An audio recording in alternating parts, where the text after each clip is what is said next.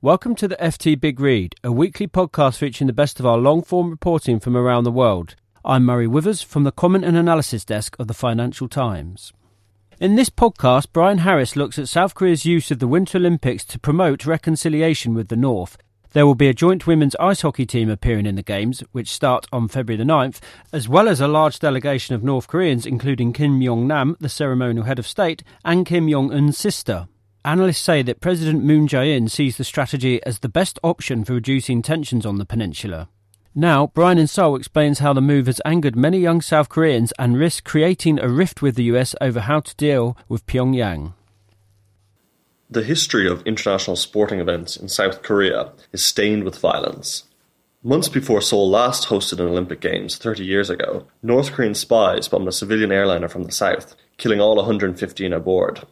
Then, during the revelry of the Football World Cup in 2002, North Korean military vessels opened fire on South Korean ships with rocket propelled grenades and 85mm guns. The skirmish left 19 dead and 44 wounded.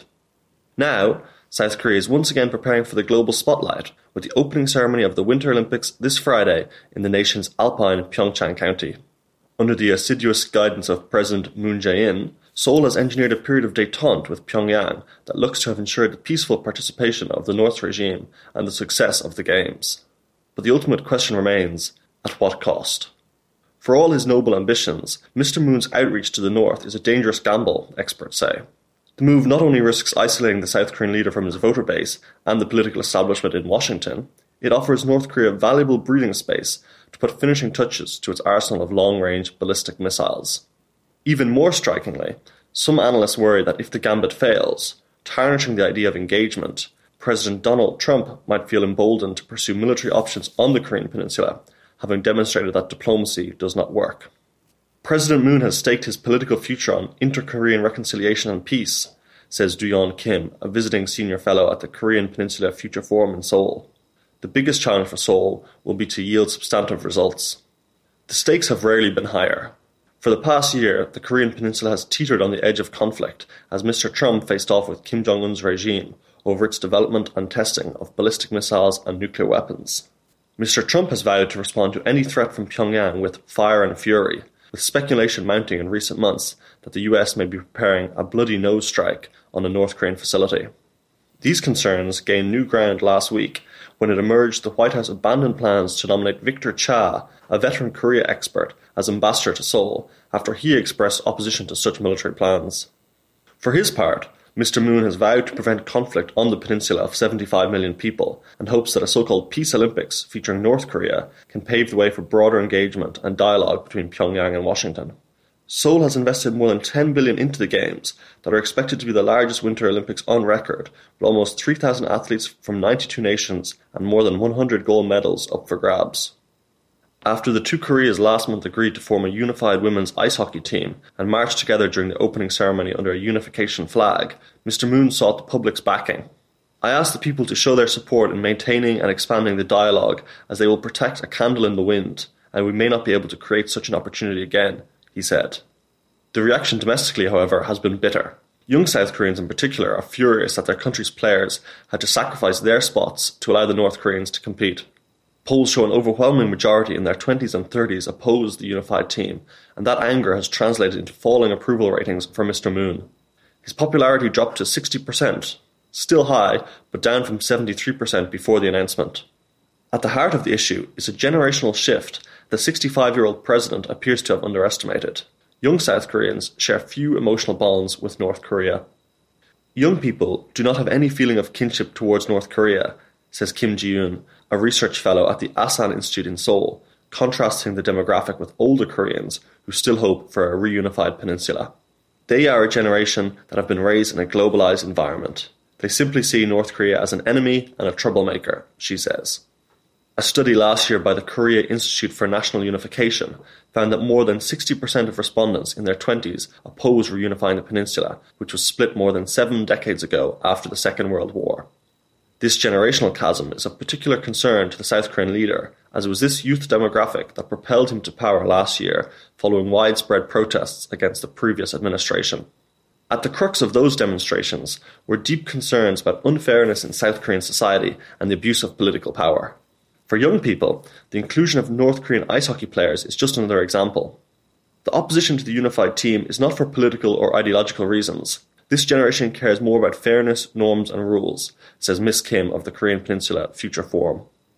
Experts say Mr. Moon's overtures to Pyongyang also risk isolating Seoul internationally by creating a rift with the US, the guarantor of South Korean security since the end of the Korean War.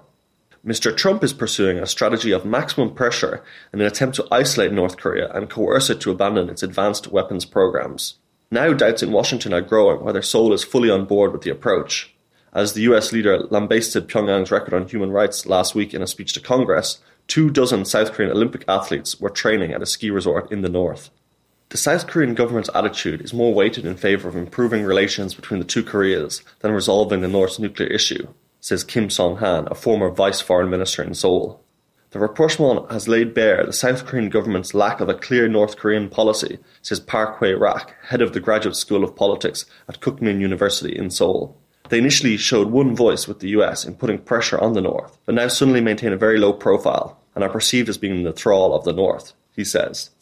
Having achieved an atmosphere of peace for the Games, the onus is now on Mr. Moon to convert that into meaningful results in the form of genuine concessions from North Korea. If the government fails in its attempts to engage the North and US in dialogue, everything can fall apart, and the alliance between South Korea and the US can be weakened, says Professor Park. Many US officials and Asia experts in Washington have privately poured scorn on the idea that the warming ties on the peninsula amount to genuine detente. For them, the developments are merely another example of North Korea buying itself time and space in the face of bruising international sanctions and the threat of a US led attack. A crucial test for ties between Seoul and Washington will come at the end of the Olympics, when the two countries are set to resume military exercises, which had been postponed for the duration of the Games. Sue Mi Terry, a former CIA analyst on Korea, says she is concerned that Seoul will ask the US to curtail the joint military exercises, a move that would almost certainly aggravate the Trump administration and undermine its maximum pressure policy. The difference in Seoul and Washington's approach to North Korea is likely to widen after the conclusion of the Olympics and Paralympics, she says. Those who support Mr. Moon's approach say diplomacy is worth a try, and the current situation is already an improvement from last year when soaring tensions between the US and North Korea look set to tip over into conflict. Apart from the military path, there are few options to resolve the North's nuclear problem, says Kim Yong-hyun, a professor of North Korean studies at Seoul's Dongguk University. Using the medium of the Pyeongchang Games is the best possible option for the government right now. Some of the criticism of the new rapprochement stems from the fact that no concessions were extracted from North Korea in exchange for its participation in the Games. Many see the move as simply rewarding the North Korean leader, who last year tested a nuclear device, three long range missiles, and had his half brother assassinated using a deadly nerve agent. On Thursday, a day before the opening ceremony, South Korean officials believe Pyongyang will host an intimidating military parade that will showcase its intercontinental ballistic missiles and other advanced weaponry. If you really want to say this is an Olympics of peace, then you should have had North Korea agree to stop developing nuclear weapons during the period, or make some sort of concession, says Ben Forney at the Asan Institute. What it is instead is a one sided peace. As part of its participation in the Games, North Korea will send a large delegation, including Kim Yong Nam, its ceremonial head of state, alongside a handful of athletes and a large squad of cheerleaders and musicians. A sports lover himself, Kim Jong un knows his nation's participation in the Games will grab global attention, potentially casting his dictatorship in a softer light. Hyun Song Wol, the leader of a North Korean pop group, visited Seoul last month and was mobbed by the media. Participation furthers Kim's agenda of trying to legitimize the regime, says Mr. Forney. It shows the world we're a normal country. Hyeonseo Lee, a prominent North Korean defector in the South, agrees. For her, the current detente is nothing more than the biggest public relations stunt ever. Seoul benefits from a well publicized Peace Olympics. Pyongyang shifts the spotlight away from sanctions and a possible US military strike. After the Olympics, they will ask for a reward, she says. That is their specialty.